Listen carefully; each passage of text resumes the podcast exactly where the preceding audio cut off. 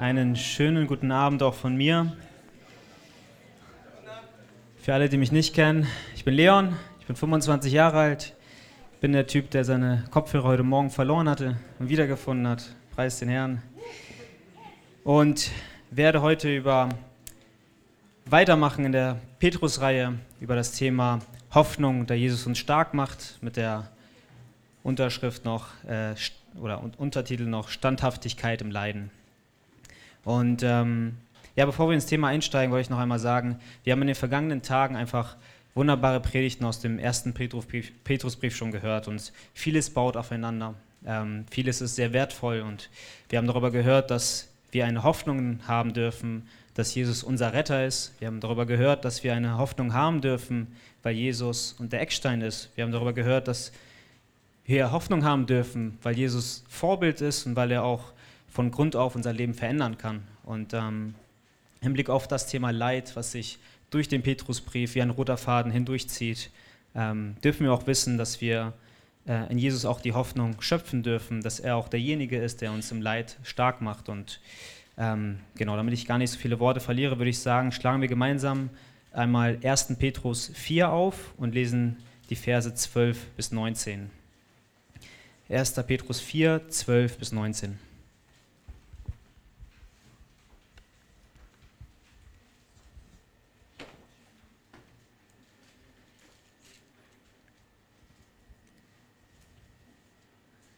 ab Vers 12. Geliebte, lasst euch durch die Feuerglut, die euch als Prüfung begegnet, nicht befremden, als widerführe euch etwas Seltsames, sondern insofern ihr das Leiden Christi teilhaftig seid, freut euch, damit auch bei der Offenbarung seiner Herrlichkeit Freude und Wonne habt. Glückselig seid ihr, wenn ihr um des Namens Christi willen verleugnet werdet, denn der Geist der Herrlichkeit und Gottes ruht auf euch. Bei ihnen ist er verlästert, aber bei euch ist er gepriesen. Niemand aber unter euch leide als ein Mörder, Dieb oder Verbrecher oder weil er sich in fremde Angelegenheiten einmischt. Leide er aber als Christ, er, soll er sich nicht schämen, sondern Gott preisen in dieser Sache. Denn es ist Zeit, dass das Gericht am, Hause, am Haus Gottes anfängt. Wenn aber zuerst an uns, was wird das Ende derer sein, die das Evangelium nicht gehorchen? Und wenn der Gerechte kaum gerettet wird, wo wird der Gottlose und Sünder erscheinen? Darum sollen auch die, die nach dem Willen Gottes leiden, ihm als den treuen Schöpfer ihre Seelen anbefehlen und Gutes tun. Lasst uns gemeinsam beten.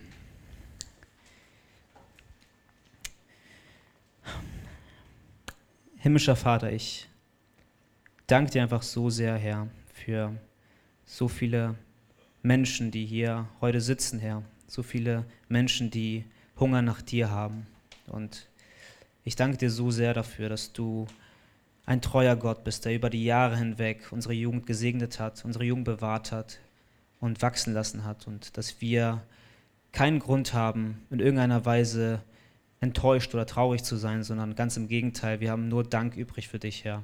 Wir haben nur der einzige Grund, die einzige Einstellung, mit der wir zu dir kommen können, ist, dass wir dich preisen wollen, Herr. Und ich bitte dich einfach, dass du gerade uns mit diesem Text, äh, mit diesem Thema Standhaftigkeit im Leiden, mit dem wir alle zu kämpfen haben, wo wir alle unsere Defizite haben, wo wir alle deinen Namen nicht so bekennen, wie wir es bekennen wollen, dass du uns einfach die Herzen öffnest, dass du heute zu uns sprichst, dass kein einziges Menschenwort heute gesprochen wird, sondern dass nur Gottes Wort gesprochen wird. Und ich danke dir einfach so sehr dafür, dass du einfach ein treuer Gott bist, dass du souverän bist und dass du uns alle kennst. Und dafür danke ich dir. In Jesu Namen. Amen. So, anders als meine Vorgänger werde ich das nicht mit den klassischen Punkten machen. Ich predige nicht so gerne mit Punkten, deswegen werden wir das Ganze dann so angehen, dass wir, weil ich auch nicht so viele Verse habe, das Ganze Vers für Vers durchgehen. Ähm, ich werde versuchen, das so zu machen, dass wir ähm, ja, das ein bisschen langsamer angehen lassen, dass wir nicht durcheinander kommen. Es gibt Verse, die dann die Themen überschneiden, sodass ich mal in einen anderen Vers reinrutschen kann, aber das soll uns alle nicht stören. Deswegen wollen wir noch einmal beim Vers 12 anfangen, wo geschrieben steht: Geliebte, lasst euch durch das Feuer nicht befremden, das euch widerfährt zu eurer Versuchung, als widerführe euch etwas Fremdes. Zunächst einmal fängt ihr Petrus an mit dem Anfang Geliebte. Geliebt ist eigentlich ein Hinweis darauf, dass wie schon in 1. Petrus 2, Vers 11, dass es der Fall war, dass jetzt ein neuer Abschnitt anfängt. Das heißt, es fängt thematisch ein bisschen was anderes an, als wir vorher hatten. Und ähm, außerdem beginnt Petrus auch mit einer Aufforderung, mit einem Imperativ. Er beginnt damit und sagt, lasst euch nicht. Also Petrus sagt den Leidenden, dass sie sich nicht wundern sollen, dass sie als Christen leiden müssen, sondern dass es etwas völlig Natürliches ist, denn auch Christus hat aufgrund dieser Welt gelitten. Und wenn wir auch uns zu ihm zugehörig fühlen, dann ist es die natürlichste Konsequenz der Welt, dass wir in dieser, ja, in dieser Welt irgendwie Leid erfahren werden, dass wir Verfolgung äh, erleiden werden. Und das steht auch in 2 Timotheus 3, Vers 12. Und alle, die gottesfürchtig leben wollen, in Christus Jesus werden Verfolgung erleiden. Steht nicht werden vielleicht, sondern steht werden Verfolgung erleiden. William MacDonald, ein geschätzter Bibellehrer und Kommentator aus dem 20. Jahrhundert, sagte einmal genau über diesen Vers, es ist besonders wahr, dass diejenigen, die für Christus öffentlich einstehen, zum Ziel harter Angriffe werden. Satan verschwendet seine Munition nicht auf Namenschristen. Er zielt mit seinen Kanonen auf diejenigen, die die Pforten der Hölle erstürmen. Wenn wir uns den Inhalt dieses Zitates einmal vor Augen führen, dann können wir uns das wie einen geistlichen bzw. einen unsichtbaren Kampf, unsichtbaren Krieg gegen das Böse, gegen den Widersacher, gegen den Satan irgendwie vorstellen. Wenn wir die Festung des Bösen mit unserem Glauben einrennen wollen, was glaubt ihr? Gegen wen wird Satan als erstes schießen? Vor wem muss er sich als erstes verteidigen? Wer ist für ihn letztendlich die größte Gefahr? Es sind diejenigen, die Gott in der Welt am lautesten bezeugen und es sind die, die ihm, also dem Jesus, einfach am eifrigsten dienen. Es ist eine geistliche Kriegsführung und davon lesen wir auch in Epheser 6, Vers 12, wo geschrieben steht, denn wir haben nicht gegen Fleisch und Blut zu kämpfen, sondern gegen Fürsten und Mächtige, nämlich gegen die Herrscher der Welt, die in der Finsternis dieser Welt, herrschen, gegen die bösen Geister der himmlischen Regionen. Für mich ist das eine krasse Aussage, denn wenn wir in unser Leben schauen, können wir dann von uns behaupten, dass wir mit unserem Leiden für Christus die Pforten der Hölle erstürmen? Können wir überhaupt behaupten, dass wir ernsthaft in unserem Leben für Christus leiden?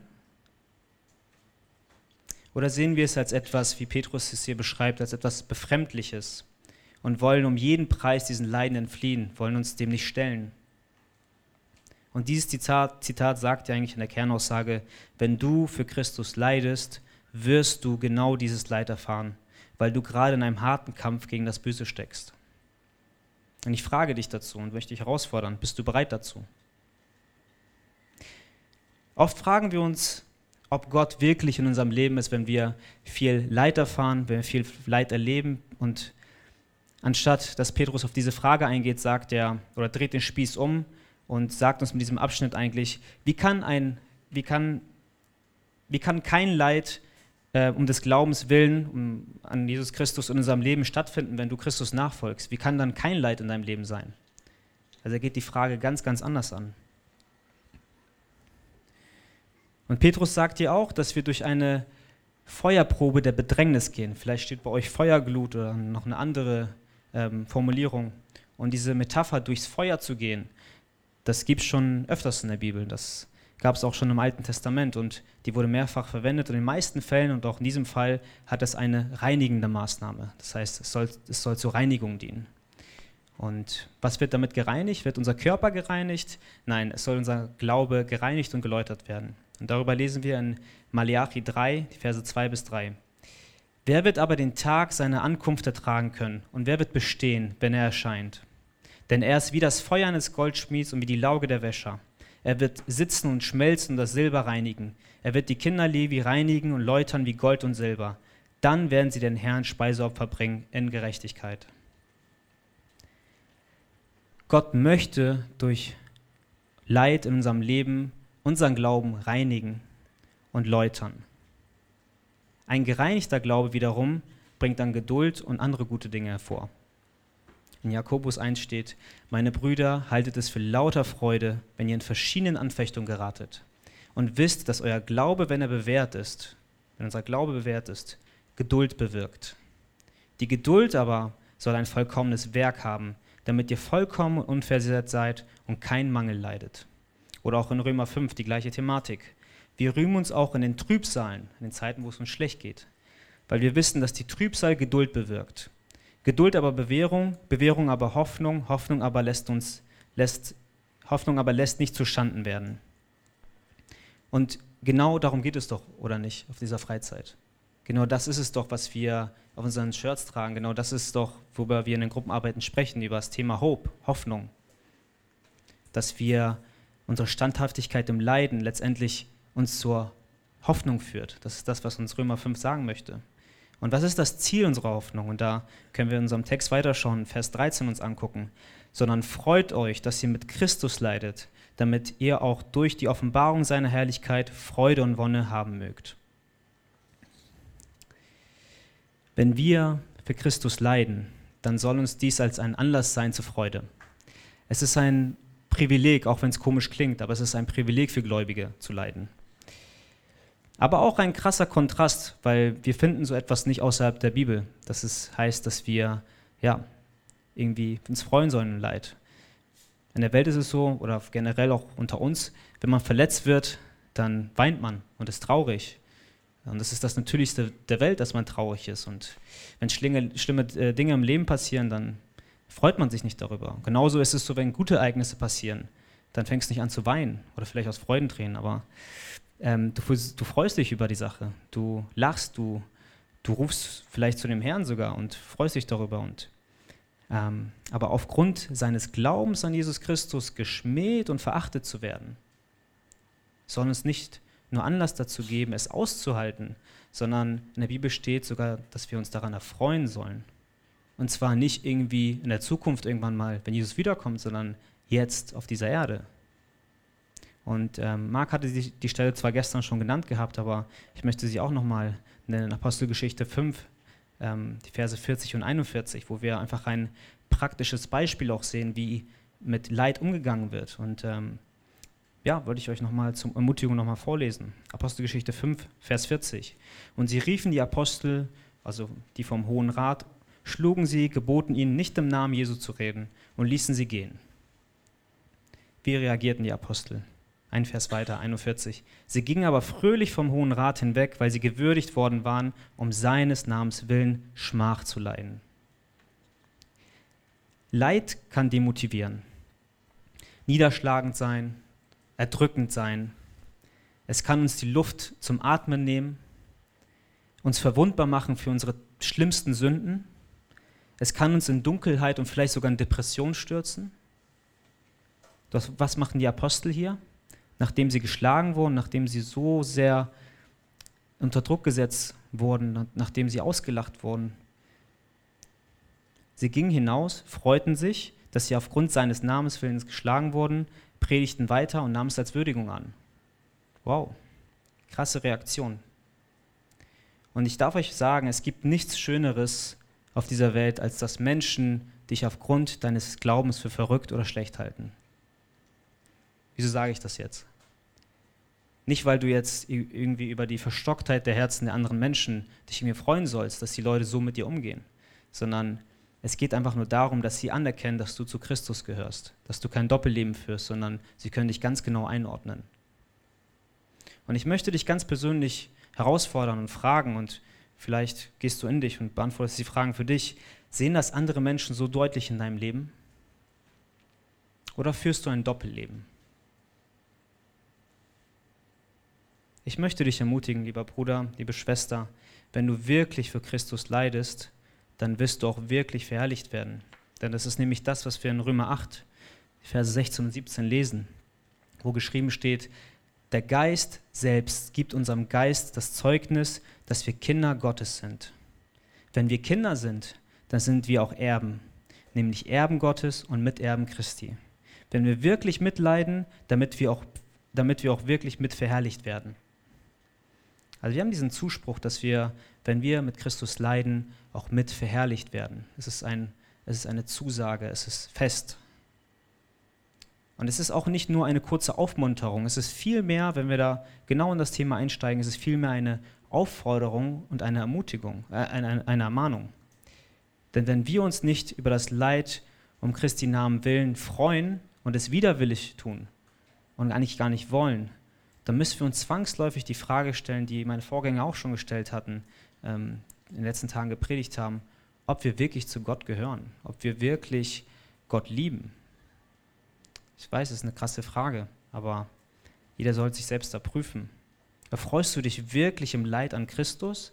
Ist er deine, dein erste Hilfekasten, wo du erstmal hinläufst, wenn es dir nicht gut geht? Ist er wirklich deine Zuversicht und Stärke in den Zeiten der größten Nöte in deinem Leben, so wie wir das heute auch heute Morgen beim Impuls auch gehört haben? Ich kann euch mal ein bisschen aus meinem eigenen Leben erzählen. Und zwar war das so, dass circa vor zwei Monaten meine Mutter ähm, eine OP vor sich hatte. Ähm, es war bei ihr so, dass sie einen Routineeingriff, ähm, ja, die Ärzte vorhatten. Es war auch alles gründlich geplant. Es war geplant, dass sie nach einer Woche wieder aus dem Krankenhaus rauskommt und ähm, ja, wie, der, wie, es, wie es dann so passiert ist, äh, ja, ist es dann nicht so gelaufen, sondern die Ärzte haben bei der OP gefuscht. Und dadurch äh, ist etwas passiert, dass die Entzündungswerte bei ihr hochgegangen sind und ähm, die Ärzte das erstmal nicht erkannt hatten, sondern erst ein bisschen später. Und, ähm, und meine Mutter in einer Nacht so, so große Schmerzen hatte, dass sie dachte, gut, das war's jetzt. Ich werde jetzt, ich werde das nicht überleben. Und ähm, ich kann mich noch an den Tag erinnern, wo ich dann ins Krankenhaus reingekommen bin, meine Mutter dort sehe, wie sie dort mit einer Atemmaske ähm, ja, am Leben gehalten wurde, dass sie ähm, dass aus ihrem Magen Säure rausgepumpt wurde und dieser schreckliche Anblick und ähm, ja, ich wollte nicht vor ihr weinen, aber ich habe danach geweint. Und ähm, ein paar Tage später habe ich sie dann wieder besucht, habe mit ihr gesprochen, ihr ging es schon wieder besser, Gott sei Dank. Und ähm, das, was ich aber da gehört habe, hat mich noch mehr verletzt, als der Anblick, sie körperlich leiden zu sehen. Und zwar ähm, war das, als sie mir dann gesagt hat, ähm, ich lese es mal vor, ähm, sinngemäß, meine Schmerzen waren so groß, dass ich sie nicht mehr ertragen konnte. Und in diesen Momenten des Leidens und in den höllischen Schmerzen konnte ich einfach nicht den Namen von Jesus anrufen. Es war schrecklich, es war, es war ganz schlimm, meine Mutter so zu sehen. Meine Mutter ist ein Vorbild für mich im Glauben, weil sie an Jesus immer festhält und sie dann in dieser Situation zu sehen, dass sie zugibt und sagt, ich konnte den Namen von Jesus nicht anrufen, es war einfach zu viel. Ja, und auch wenn es meiner Mutter, Gott sei Dank, jetzt körperlich besser geht, preis den Herrn. Und ähm, ja, können Sie und auch ich aus dieser Sache einfach mitnehmen, dass wir ja, uns einfach noch mehr, noch mehr, in der, noch mehr mit Jesus ja, als unseren Retter, als unseren Bewahrer beschäftigen sollten, dass wir uns damit beschäftigen sollten, sind wir wirklich bereit, alles für Jesus zu geben? Und ähm, das war für mich und auch für sie ein einsteinendes Erlebnis. Und ähm, was mich auch sehr berührt hat, ist, dass ich, ähm, ja, im, ich habe das Buch zwar schon mal gelesen von John MacArthur, Sklave Christi, aber ich habe in dem ersten Kapitel gestern noch einmal gelesen, habe gedacht, ich nehme das spontan nochmal mit in die Predigt rein. Und da schreibt John MacArthur über einen Mann, der aufgrund seiner Zugehörigkeit zu Jesus leiden musste. Und das steht direkt am Anfang. Und ähm, ja, es hat mich auch einfach getroffen. Und ich dachte einmal, ich lese euch mal kurz, das ist eine kurze Passage, ich, ich lese das mal kurz vor. Und ähm, könnt ihr einmal, genau, gleich im ersten Kapitel. Das Kapitel heißt ein unterschlagenes Wort. Ich bin ein Christ. Der junge Mann sagte nichts weiter. Als er vor dem römischen Statthalter stand und sein Leben an, an, an einem seidenen Faden hing, seine Ankläger setzten ihn weiter wieder unter Druck und hofften, dass er zu Fall käme und widerrufen würde. Aber er antwortete noch einmal mit denselben Worten, ich bin ein Christ. Es war Mitte des zweiten Jahrhunderts während der Regierung von Kaiser äh, Marcus Aurelius. Das Christentum war verboten und dem ganzen römischen Reich drohte den Gläubigen Gefängnis, Folter und Tod. Besonders schwer war die Verfolgung in Südeuropa, wo Sanctus, ein Diakon aus Wien, verhaftet und vor Gericht gestellt wurde. Dem jungen Mann wurde wiederholt gesagt, er soll seinen Glauben abschwören. Aber er war entschlossen und ließ sich nicht abschrecken. Ich bin ein Christ. Was immer auch gefragt wurde, gab er stets dieselbe Antwort. Laut dem Kirchenhistoriker Eusebius war Sanctus gegen seine Ankläger mit einer solch festen Entschlossenheit gewappnet, dass er ihnen nicht einmal seinen Namen nannte oder, oder das Volk oder die Stadt, zu der er gehörte, oder ob er ein Sklave oder ein freier Mann war. Auf all ihre Fragen antwortete er ihnen nur auf Römisch, ich bin ein Christ. Als schließlich deutlich wurde, dass er nichts, dass er nichts anderes sagen würde, wurde er zu, schwerer Folter und öffentlicher Tötung am, im Amphitheater verurteilt. Am Tag seiner Hinrichtung ließ man ihn Spießruten laufen, setzte ihn wilden Tieren aus, band ihn an einen Sitz aus glühendem Eisen. Während der ganzen Zeit versuchten seine Ankläger, ihn zu zerbrechen, da sie überzeugt waren, dass, es, dass, es, dass er seinen Widerstand unter Folterqualen aufgeben würde. Aber Eusebius berichtete, auch so hörten sie von Sanctus nichts weiter als sein Bekenntnis, das er von Anfang an abgelegt hatte. Seine letzten Worte zeugten von einer unerschütterlichen Hingabe. Sein Schlachtruf blieb während seiner ganzen Prüfung unverändert. Ich bin ein Christ. Für Sanctus lag seine ganze Identität, einschließlich seines Namens, seiner Staatsangehörigkeit und sozialen Stellung in Jesus Christus. Daher konnte er keine bessere Antwort auf die Fragen geben, die ihm gestellt wurden. Er war ein Christ und diese Bezeichnung definierte alles an ihm.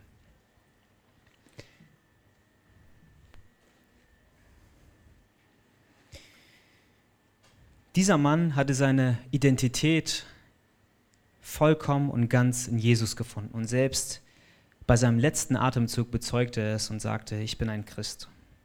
Und das vor seinen Feinden. Und dieser ganzen Zeit des Leidens dürfen wir wissen, dass er dies niemals aus seiner eigenen Kraft heraus getan hat und dass seine Worte, dass seine Hoffnung eigentlich in den Worten aus 2. Korinther 12 lagen, die ich euch einmal auch vorlesen möchte. Und zwar in Versen 9 und 10 wo geschrieben steht, lass dir an meiner Gnade genügen, denn meine Kraft ist in den Schwachen mächtig. Darum will ich mich am allerliebsten vielmehr meiner Schwachheit rühmen, damit die Kraft Christi bei mir wohne. Darum bin ich guten Mutes, in Schwachheiten, in Misshandlungen, in Nöten, in Verfolgungen, in Ängsten um Christi willen, denn wenn ich schwach bin, bin ich stark. Auch ein Paradoxon wieder. Wenn ich schwach bin, bin ich stark.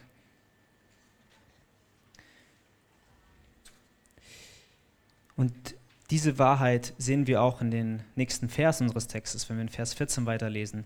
Selig seid ihr, wenn ihr geschmäht werdet um des Namens Christi willen, denn der Geist, der ein Geist der Herrlichkeit und Gottes ist, ruht auf euch. Auch wenn wir um seinen Namen willen geschmäht und beleidigt werden, dürfen wir glückselig sein. Das sagt uns der Text.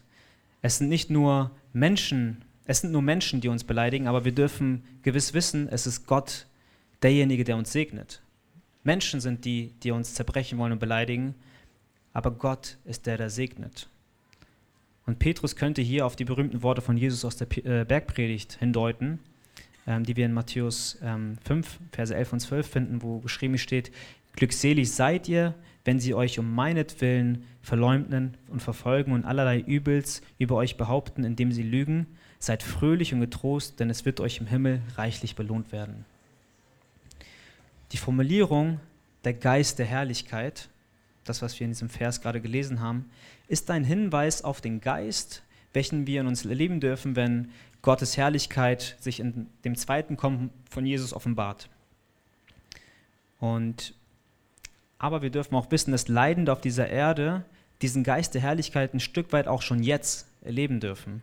Und ähm, es ist eine interessante Prophezeiung, die sich damit in unserem Leben als Christen erfüllt, die wir in Jesaja 11 finden, ähm, wo, ich kenne mich mit Griechisch und so weiter nicht aus, aber wo wir im Urtext dieselbe Formulierung finden und ähm, über dasselbe Wort für, für den Geist hier gebraucht wird. Und dort steht geschrieben in Jesaja 11, Vers, äh, Verse 1 und 2: Und es wird ein Spross von dem Stamm Isais aufgehen und ein Zweig aus seiner Wurzel Frucht bringen. Auf dem wird der Geist des Herrn ruhen der Geist der Weisheit und des Verstandes, der Geist des Rates und der Stärke und der Geist der Erkenntnis und der Frucht des Herrn. Die gleiche Formulierung. Wird der Geist des Herrn ruhen. Genauso wie der Geist des Herrn auf Jesus ruhte, als er hier in menschlicher Form in der Inkarnation, in der Infleischwerdung auf dieser Erde war, ähm, genauso wird er auch auf uns ruhen. Und Jesaja schrieb hier über den zukünftigen Messias in dieser Passage. Und In Jesu Kommen erfüllte sich diese Prophezeiung letztendlich auch. Und deswegen dürfen wir, die wir uns bekennende Christen nennen, auch wissen, dass wir diesen Geist auch haben dürfen und die gleichen Leiden, äh, die wir mit wie Christus geteilt haben, wo wir auch Teilhabe an diesem Leiden waren, dass wir jetzt diesen Geist des Herrn haben dürfen. Und ähm, an dieser Stelle in 1. Petrus 4 ähm, ist die Formulierung ähm, nicht wie in Jesaja, wo es um eine Zukunftsform geht, wo es heißt, der Geist des Herrn wird dann irgendwann auf dir ruhen. Es ist so, dass hier die Gegenwartsform benutzt wird. Das heißt, es ist ein Indiz dafür für uns, dass wir wissen dürfen, ja, wir dürfen es auch jetzt, gerade in diesem Moment, diesen Geist des Herrn, wenn wir wirklich in Leiden stecken, dürfen wir ein Stück weit die Herrlichkeit Gottes offenbart bekommen. Und Jesus sagt damit zu dir, in anderen Worten, selig bist du, wenn du um meines Namens willen geschmäht, beleidigt, ausgeschlossen, verlästert, verspottet, geschlagen, gefangen genommen oder getötet wirst. Denn der Geist, der ein Geist der Herrlichkeit ist, ruht auf dir. Was für eine Ermutigung. Leid kann aber auch nicht nur um Christi willen geschehen, sondern es kann auch aufgrund unserer eigenen Betre Übertretung, unserer eigenen Sünden sein. Und wenn wir weiter im Text lesen, dann sehen wir in Vers 15, ähm, steht geschrieben, niemand aber auch unter euch leide als ein Mörder oder Dieb oder Übeltäter oder als einer, der in Fremdes eingreift. Ein Christ sollte anstreben, niemals Leid über sich selbst zu bringen. Aufgrund seiner eigenen Missetaten, aufgrund seiner eigenen Übertretung, aufgrund dessen, dass er sich falsch verhält. Und natürlich tun wir das tagtäglich, aber ähm, das ist nämlich etwas, was Christus nicht ehrt. Wir können nicht in den Supermarkt reinlaufen, was klauen, gefangen genommen werden, in, irgendwie in Haft gesteckt werden und dann sagen, okay, ich leide zum Christi Willen. Es hat, äh, hat nichts damit zu tun, sondern ähm, was hier ähm, ja, zum Ausdruck gebracht werden soll, ist, ähm, dass wir uns von diesen Sachen fernhalten sollen, denn wenn wir verherrlichen nicht nur Gott damit, sondern wir bringen eigentlich Schande für Christus, wenn wir uns so verhalten. Und ähm, nicht alles Leid, was, was wir in unserem Leben haben, dient auch dazu, Gott zu verherrlichen. Das ist ganz klar. Das will ich an dieser Stelle auch nochmal festhalten. Und ähm, auch wenn Petrus hier die offensichtlichen Sünden wie Mord und Diebstahl irgendwie nennt, ähm, ja, wissen wir, ähm, dass die Gemeinde Christi damals ähm, nicht nur ausschließlich auf solche Menschen bestand, also die Gemeinde, zu, der, zu denen er schreibt, ähm, es hat vielmehr halt rhetorische Gründe gehabt, wieso er diesen Unterschied dann irgendwie zwischen dem Leiden eines, eines Christen und den Leiden eines jemanden, der aus der Welt kommt, irgendwie deutlich machen wollte. Aber Fakt ist auch, dass die Kirche damals auch sehr jung war. Das heißt, es war nicht so etabliert, die, die Lehren und was wir alles hören und so weiter, war nicht so leicht für uns wie äh, damals wie heutzutage für uns, das alles zu ähm, hören. Und, ähm, und somit war auch nochmal Bedarf, über einfache Dinge ein Reminder zu bekommen, über offensichtliche Sünden, die, die wir, wo wir heutzutage sagen würden, das ist selbstverständlich, dass wir es nicht machen sollen. Aber Petrus schreibt nochmal und erinnert sie nochmal daran, dass sie diese Dinge auch lassen sollten. Und ähm, da habe ich mich gefragt, dann möchte ich dich auch nochmal fragen, ähm, ist es denn nicht so in unserem Leben, dass wir manchmal auch für offensichtliche Dinge in unserem Leben ein Reminder brauchen? Müssen wir nicht auch manchmal auf offensichtliche Sünden irgendwie hingewiesen werden? Und ähm, ja, als ich darüber so nachgedacht habe, kam mir das Beispiel von, ähm, von David und Bathseba, ähm, wo wir einen schlimmen Ehebruch sehen. Und ähm, als Nathan David in einem etwas anderem Szenario eigentlich seine Sünde noch einmal erklärt und, ähm, und ihm erzählt von einem Mann, der einem ärmeren Mann ein Schaf geklaut hat und einfach weggenommen hat, da fängt David an zu fluchen und sagt, dieser Mann soll sterben, dieser Mann hat es nicht verdient zu leben und, ähm, wünscht ihm den Tod. Aber David hatte genau dieselbe Sünde, aber noch schlimmer getan. Auch David selbst, der, der so eine große Rolle im Wort Gottes spielt, musste auf offensichtliche Sünden hingewiesen werden. Es war ein Reminder für ihn. Deswegen frage ich dich nochmal, musst du nicht auch manchmal auf offensichtliche Dinge hingewiesen werden? Hast du vielleicht auch so eine Sünde in deinem Leben? Du weißt in der Theorie, dass sie nicht mit deinem Glauben eigentlich zu vereinbaren ist, aber tust sie trotzdem irgendwie nicht ab und siehst, versuchst trotzdem irgendwie nichts Schlimmes daran zu sehen, versuchst damit weiterzulaufen, deinen Weg weiter als Christ zu gehen. Ich sage dir, Und es wird bestimmt in deinem Leben vorgekommen sein, weil ich das von mir auch kenne. Höre auf die Menschen, die dir Gott in, den, in dein Umfeld gestellt hat, denn es könnte wirklich auch dein Nathan sein. Es könnte derjenige sein, der dich hinweist auf diese Sünde. Und dann gibt es noch etwas, was Petrus sagt, ähm, was er formuliert als, äh, wenn wir in fremde Sachen eingreifen. Diese Formulierung ähm, oder sogar als einer, der in fremde Sachen eingreift, soll uns zeigen, dass diese Sünde nicht so offensichtlich verpönt war wie die anderen Sünden, also Mord und Diebstahl, würden wir natürlich als etwas schlimmer einordnen, jetzt rein äh, vom Instinkt her, als an fremde Sachen einzugreifen. Ähm, aber dennoch war es, ja, würde ich sagen, zu unserer heutigen Zeit ist das wahrscheinlich eher das, die Sünde, mit der wir zu kämpfen haben, als die anderen beiden Sachen, wenn ich jetzt unter uns jetzt hier äh, herumfrage. Und äh, vielleicht ein kleiner Exkurs dazu. In fremde Sachen einzugreifen heißt zum Beispiel auch zu lästern. Johann hatte das bereits in seiner Predigt kurz angesprochen gehabt. Ähm, ich möchte das auch noch mal kurz ansprechen ähm, und auch auf das Thema aufmerksam machen, weil ich glaube, dass wir das alle nötig haben. Ähm, wir greifen durch das, was wir über Personen sagen, ohne dessen Anwesenheit in fremde Sachen ein und fügen diesem Menschen erhebliches Leid zu. Und dieses Leid, wie schon erwähnt, ist keinesfalls ein Leid, was Christus in irgendeiner Weise verherrlicht. Und ganz im Gegenteil, es ist eigentlich ein zerstörerisches Leid, was sogar dazu führen kann, dass Menschen, ähm, und das ist auch schon vorgekommen, dass Menschen Gott und der Gemeinde vielleicht sogar den Rücken zukehren, weil sie sich nicht mehr willkommen fühlen. Denn Gott sagt ganz klar in seinem Wort, dass es Konsequenzen für uns haben wird, wenn ja, wenn wir so reden. Und da steht in Matthäus 12, Vers 37, denn aus deinen Worten wirst du gerechtfertigt werden, aber aus deinen Worten wirst du auch verdammt werden. Das heißt, wir sollten vorsichtig sein, was wir sprechen. Und auch in Jakobus 4 redet nichts Schlechtes übereinander, Brüder. Wer gegen seinen Bruder redet, übrigens auch gegen seine Schwester, und seinen Bruder richtet, ähm, der redet gegen das Gesetz und richtet das Gesetz. Wenn du aber das Gesetz richtest, dann bist du nicht ein Täter, sondern ein Richter des Gesetzes. Einer ist der Gesetzgeber, der retten und verdammen kann. Wer bist du, der du einen anderen richtest? Diese Rolle ist nur Gott zuteil. Das sollte uns bewusst sein. Und ich will euch auch Beispiele nennen, so wie das Johann auch getan hat. Zu sagen, ich will ja nicht über eine Person schlecht reden, aber diese Person hat das und das gemacht. Oder ich habe gehört, dass diese Person das und das gemacht hat. Oder auch, ich soll das eigentlich für mich behalten, aber der und der hat das und das gesagt. Und dann hat man auch die Frechheit zu sagen, aber behalte das mal bitte für dich, ja?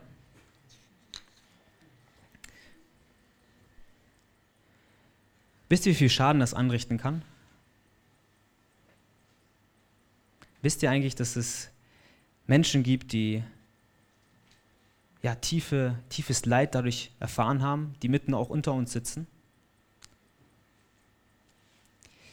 Und ich kann euch einfach sagen, ähm, dann endet der Exkurs auch. Es ist einer der, ja, eines der hässlichsten, unehrlichsten und, und zerstörerischsten Sünden, die wir uns vorstellen können, über einen Bruder, eine Schwester zu reden, schlecht zu reden, diese Person niederzumachen, denn das ist nämlich das, was, ähm, was Zwietracht und was Spaltung in uns ähm, verursacht. Und lasst uns vielmehr einfach Wahrheit reden. Lasst uns schöne Dinge übereinander reden. Lasst uns unsere Geschwister ermutigen. Lasst uns sie auferbauen. Mit anderen Worten, lasst uns einfach ähm, Nächstenliebe zeigen. Und klar wird es Situationen geben, und die möchte ich auch einschließen, diese Situation, wo du über eine Person mit einer dritten Person reden musst. Die Situation wird es auch geben. Das heißt jetzt nicht, dass du niemals mehr über eine andere Person ohne dessen Anwesenheit reden darfst. Das ist nicht mein Punkt sondern manchmal gibt es vielleicht Situationen, wo du siehst, ein Freund, eine Freundin, eine, ein guter Bruder, eine gute Schwester begeht vielleicht eine Sünde, lebt in einer Sünde und du möchtest das vielleicht der Gemeindeleitung, der Jugendleitung, Hauskreisleitung oder einer anderen Person ähm, irgendwie weitergeben, dann tu das, aber hinterfrage dich immer, ja, die, diese Fragen, die ich dir jetzt nennen werde. Aus welchem Grund erzähle ich diese Sache nun weiter? Was ist der Grund dafür? Mit was für einer Herzenshaltung rede ich über diese Person? Ist mein Herzensmotiv jetzt einfach nur, um ein paar Minuten Aufmerksamkeit zu haben? Oder möchte ich wirklich meinem Bruder, meiner Schwester helfen? Wir sind nämlich auch ja, dazu aufgerufen, uns für unser Leiden um Christi Willen nicht zu schämen. Und das lesen wir jetzt in Vers 16, wir machen weiter. Dort steht geschrieben, leidet er aber als ein Christ, so schäme er sich nicht. Er ehre aber Gott in einem solchen Fall. Nun haben wir diesen Kontrast. Vers 15 hatten wir das so, dass wir jemanden hatten, der, ähm, wo gesprochen wurde über, über Leute, die Dieb, Diebe sind, über Mörder, über, über die, die fremde Sachen eingreifen. Und jetzt sprechen wir über die Leute, die als Christ leiden. Und ähm, was wir hier gleich sehen, ist, dass wir erstmal ein Verbot haben und ein Gebot. Wir sollen uns nicht schämen, ein Verbot, aber den Namen Gottes ehren ist ein Gebot. Es gibt keine Anhaltspunkte dafür, dass zu der Zeit jetzt offiziell das Christentum offiziell als Religion irgendwie anerkannt oder, oder irgendwie ähm, offiziell abgelehnt war oder offiziell durch eine Gesetzgebung irgendwie verboten war. Ähm, aber dennoch wissen wir ähm, aus, den, aus vielen Schriften, aus der Historie, dass ähm, ja, die Christen damals große Verfolgung, große Gefahr leiden mussten, dass sie, ähm, ja, sobald sie sich Christen äh, nannten, verfolgt wurden. Und ähm, das schließte Sachen ein wie körperliche Folter oder Ausgrenzung aus der Gesellschaft und viele andere Dinge. In der Bibel gibt es so einige Stellen, welche die Konsequenz dafür nannten, wenn wir anfingen, uns dann in diesen Situationen ähm, für Jesus zu schämen. Und eine davon ist in ähm, Markus 8, Vers 38, wo steht, denn wer sich meiner und meiner Worte schämt, und hier redet Jesus, das muss uns bewusst sein, wer sich meiner und meiner Worte schämt und diesem ehebrecherischen und sündigen Geschlecht, dessen wird sich auch der Menschensohn schämen, wenn er in der Herrlichkeit seines Vaters mit den heiligen Engeln kommen wird. Das sind harte Worte. Das sind harte Worte von Jesus und das ist im Grunde genommen ist das eigentlich das Worst-Case-Szenario. Das ist das Schlimmste, was dir passieren kann. Deswegen sind wir aufgerufen, uns nicht zu schämen. Deswegen sind wir aufgerufen, den Namen unseres Herrn zu preisen. Wieso? Die Antwort finden wir in Römer 1, Vers 16, ein ganz bekannter Vers, den viele von euch vielleicht auch schon kennen, wo geschrieben steht, denn ich schäme mich des Evangeliums von Christus nicht, denn es ist Gottes Kraft zur Errettung für jeden, der glaubt. Es ist Gottes Kraft zur Errettung für jeden, der glaubt. Das Evangelium hat Kraft. Es kann Menschenleben verändern. Es hat alle, die ihr hier sitzt und euch Christen nennt, ihr alle habt an einem Zeitpunkt erlebt, wie Gott euer Leben geändert hat. Und es hat eine errettende Botschaft, auch für die Menschen, die in unserem Umfeld sind. Und deswegen möchte ich dich einfach ermutigen und dir einfach auch zurufen, schäme dich nicht für Jesus. Ich weiß, es ist schwer, ich weiß das. Aber schäme dich nicht für Jesus, schäme dich nicht dafür, es anderen zu erzählen, denn der Vers sagt uns hier in Römer 1, es ist Gottes Kraft zur Errettung für jeden, der glaubt. Es hat Kraft. Es ist keine tote Botschaft, es ist eine lebendige Botschaft. Es ist aber auch eine große Verantwortung, die wir tragen. Das muss uns auch bewusst sein. George Campbell Morgan, ein britischer Evangelist und Prediger, sagte einmal dazu, es bedeutet mehr, als sich nur seines Namens zu rühmen. Es bedeutet, dem Christentum so würdig zu leben, sodass es Gott verherrlicht. Wenn jemand als Christ bekannt ist und nicht so lebt, dann entehrt er Gott.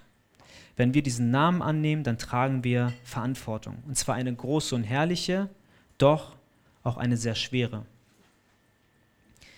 Ich möchte mal in die Runde fragen, wer von euch hat schon einmal auf einer Social-Media-Plattform wie Facebook, Instagram oder WhatsApp, ähm, wer war da schon mal vertreten? Okay, lasst mal die Hände oben. Äh, wer von euch hat mal ein Bibelvers oder irgendwas, was mit dem Glauben zu tun hat, öffentlich gepostet über diese Kanäle? Ah, immer noch viele Hände oben. Okay, könnt ihr Hände wieder runternehmen? Es ist sehr schön zu sehen, dass viele in der heutigen Zeit die Möglichkeit haben und das auch nutzen ähm, und ihren Glauben öffentlich auch teilen. Und ähm, ich freue mich darüber. Ich mache das selbst auch.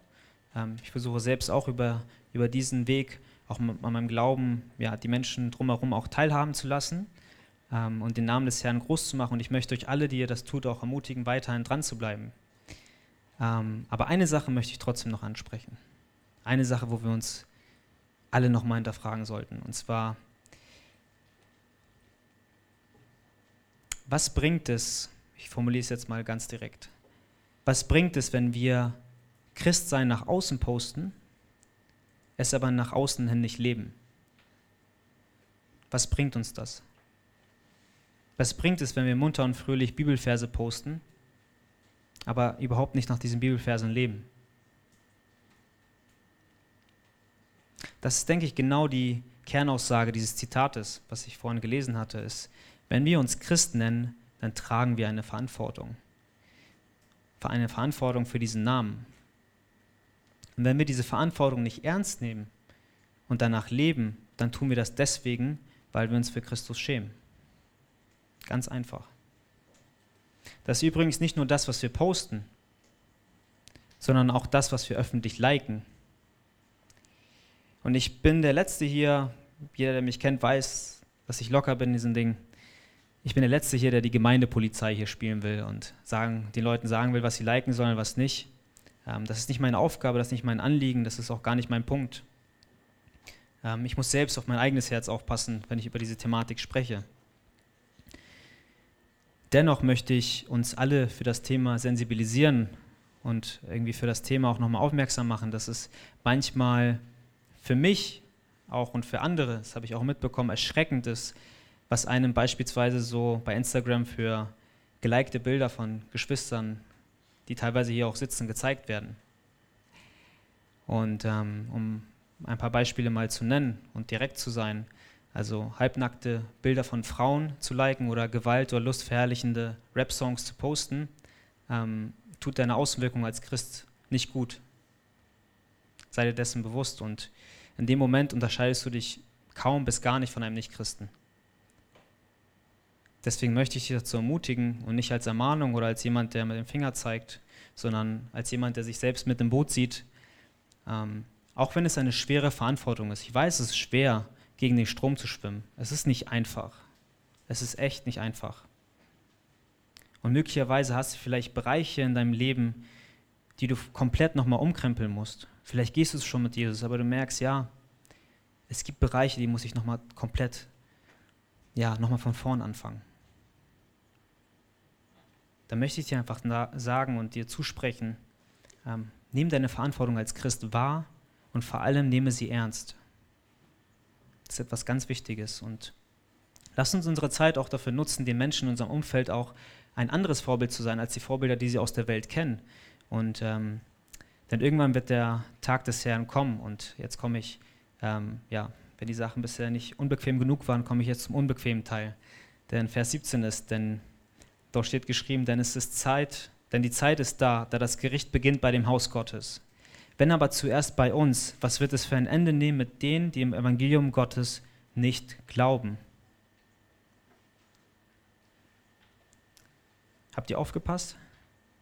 Denn die Zeit ist da, da das Gericht beginnt bei dem Hause Gottes. Das Gericht Gottes beginnt, wie im beschriebenen Vers, beim Hause Gottes. Das Haus Gottes steht hier nicht für ein Gebäude, sondern es steht für die Gemeinde. Was soll das heißen?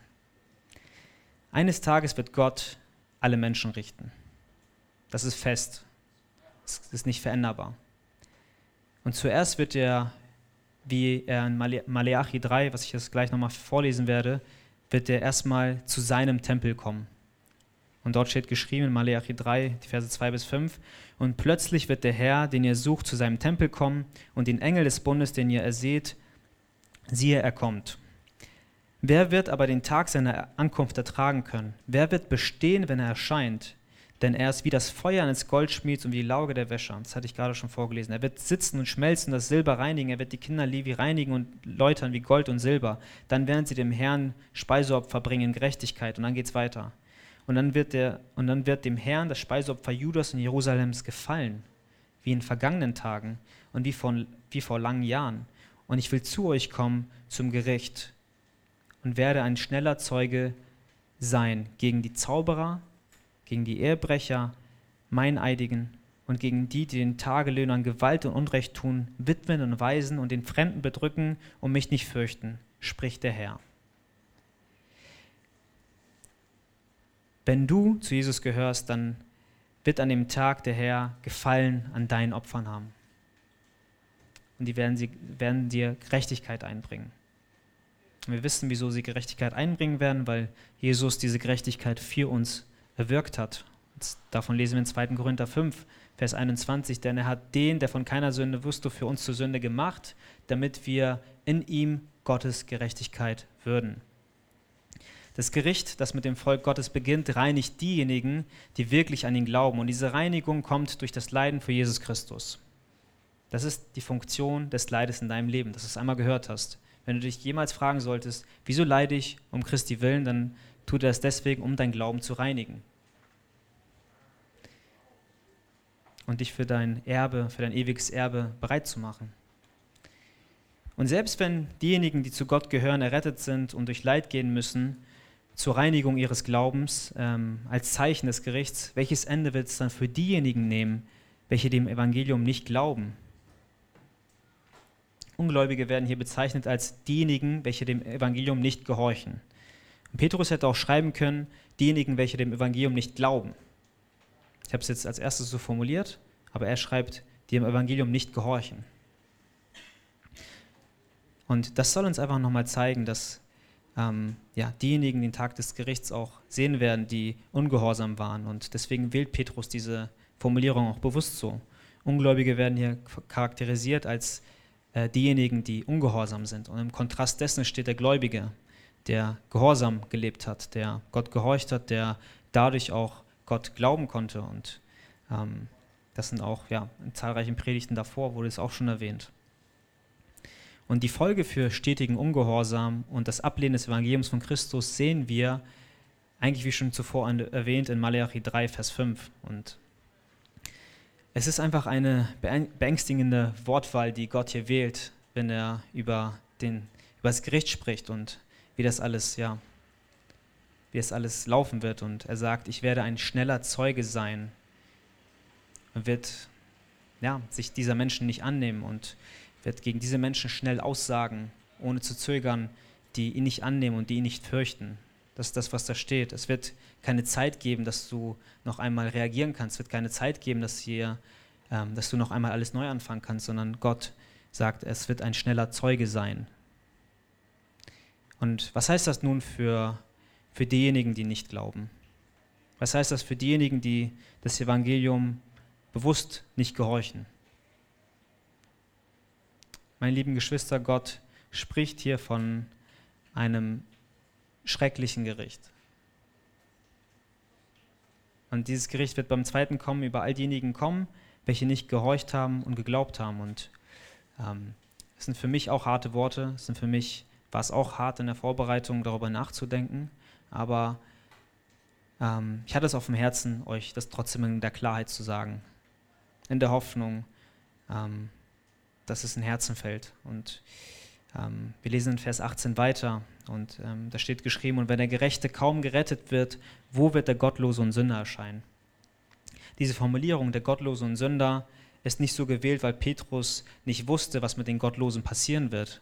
Das war nicht damit gemeint, sondern er wollte eigentlich damit ausdrücken, dass ähm, was wird ja, mit den mit denjenigen, mit den Kindern Gottes, die auf dieser Erde Leid erleben müssen, um Christi willen, was wird mit denen sein, die überhaupt nicht gehorcht haben, die überhaupt nichts damit zu tun haben?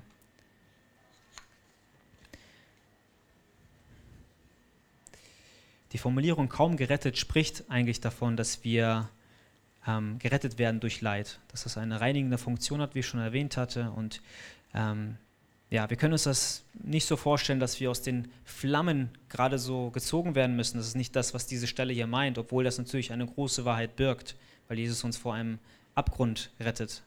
Ähm, und Leid mag zwar jetzt noch schwer sein auf dieser Welt, aber ähm, teilzuhaben an den Leiden aufgrund der Nachfolge von Christus wird es den Gläubigen nicht nur ermöglichen, dass sie diesem Gericht, was hier beschrieben wird, dieser Verdammnis irgendwie zu entfliehen, sondern es wird auch eine völlig neue Dimension der Offenbarung der Herrlichkeit Gottes zeigen. Es wird dir Gott selbst zeigen, wenn du ihm nachfolgst, wenn du dich nicht für ihn schämst, wenn du an den Leiden von Christus ähm, festhältst. Und ähm, ich komme jetzt auch zum Schluss. Ähm, noch einmal Vers 19. Darum sollen auch die, die nach dem Willen Gottes leiden, ihm als dem treuen Schöpfer ihrer Seelen anbefehlen und Gutes tun. Dieser Vers fasst im Grunde genommen alles nochmal zusammen, was wir aus den anderen Versen bisher gehör gehört hatten. Also wir sehen, ähm, wir sind nach, dem, nach Gottes Willen dazu berufen, für Christus zu leiden, Vers 12, um des Namens Christi willen verleugnet und verspottet zu werden, das sehen wir in Vers 14, um als Nachfolger Christi zu leiden und nicht als solche, die Böses tun, Vers 15 bis 16, und dass, wenn Leid auf uns zukommt, dass unsere erste Reaktion sein sollte, dass wir unser Leben, unseren Träumen Schöpfer hingeben. Vers 19, wie ich gerade vorgelesen hatte. Die Formulierung, dem treuen Schöpfer ihrer Seelen, soll uns ermutigen, dass es sich hierbei um einen souveränen Gott handelt. Die Formulierung ist von Petrus bewusst so gewählt, damit wir wissen dürfen, dass wir keinen Gott haben, keinen Gott des Zufalls haben, sondern wir haben einen Gott, der vollkommen alles zu jeder Zeit, in jeder Sekunde alles unter Kontrolle hat und ganz genau über die Situation Bescheid weiß und dass nichts außerhalb seines Willens passiert, nichts, was wir beeinflussen können. Und deswegen dürfen auch Gläubige ermutigt sein. Deswegen muss ich diese Ermutigung nochmal aussprechen, dass, es uns, dass er uns niemals über unsere Maßen hinweg ins Leid schicken wird. Er wird uns niemals mehr leiden lassen, als dass wir tragen können, sondern er wird uns immer genug Kraft dafür schenken, unsere Leiden zu tragen. Und da möchte ich zum Schluss einfach noch einmal ähm, vier Verse aus ähm, Jesaja 40 vorlesen, die mich ja, persönlich sehr ermutigt haben und ähm, die ich mit euch teilen möchte, wo geschrieben steht: ähm, Begreifst du nicht? Hast du nicht gehört? Der Herr, der ewige Gott, der die Enden der Erde geschaffen hat, wird nicht müde noch matt. Seine Weisheit ist unergründlich. Er gibt dem Müden Kraft und Stärke genug den Unvermögenden. Jünglinge werden müde und matt und junge Männer fallen hin. Aber die auf den Herren harren, kriegen neue Kraft, dass sie auffahren mit Flügeln wie Adler, dass sie laufen und nicht matt werden, dass sie vorwärts gehen und nicht müde werden. Gott tröstet nicht so sein Volk, sondern er gibt uns auch Kraft. Das ist das, was wir aus der Predigt rausnehmen dürfen. Er gibt uns Kraft, eine Kraft, die wir sonst nirgendwo auf der Welt finden. Amen. Lass uns nochmal zusammen beten.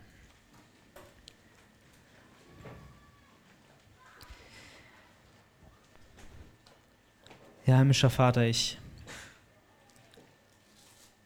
danke dir einfach so sehr dafür, dass du ein Gott bist, der sich in deinem, ja, im, im Wort offenbart hat, ja. Dass du kein Gott bist, der irgendwie nicht greifbar ist, sondern dass du ein lebendiger Gott bist, der sich in seinem Wort offenbart. Und dass wir wissen dürfen, dass dein Wort einen Charakter hat, der wie ein zweischneidiges Schwert ist, der uns mitten ins Herz treffen kann, Herr. Und ich kann nicht mehr tun, als das zu sagen, was du sagst. Und wie wir gemeinsam auch schon lesen durften, dein Evangelium hat Kraft. Und darauf will ich mich vertrauen. Ich kann keine Worte sprechen, die Leute beeindrucken. Ich kann nichts sagen, was die Leute irgendwie dazu bewegen würde, ihr Leben zu ändern. Aber ich weiß, dass du das kannst, Herr. Und deswegen bitte ich dich einfach, dass du diejenigen, die jetzt vielleicht hier auch sitzen, die mit ihrem Stolz zu kämpfen haben, diejenigen, die das Wort nicht aufnehmen möchten, diejenigen, die dagegen ankämpfen, dass du ihre Herzen weich machst, dass du ihnen zusprichst, lass dich in meine Hände fallen. Ich werde dich auffangen und ich werde dir ein Leben schenken, was tausendmal schöner ist, als dass die Welt das bieten kann, Herr. Dafür danke ich dir, Herr, dass du ein souveräner Gott bist, dass du jemand bist, auf den wir uns ewig verlassen dürfen, Herr. Dass du treu bist, Herr. In Jesu Namen. Amen.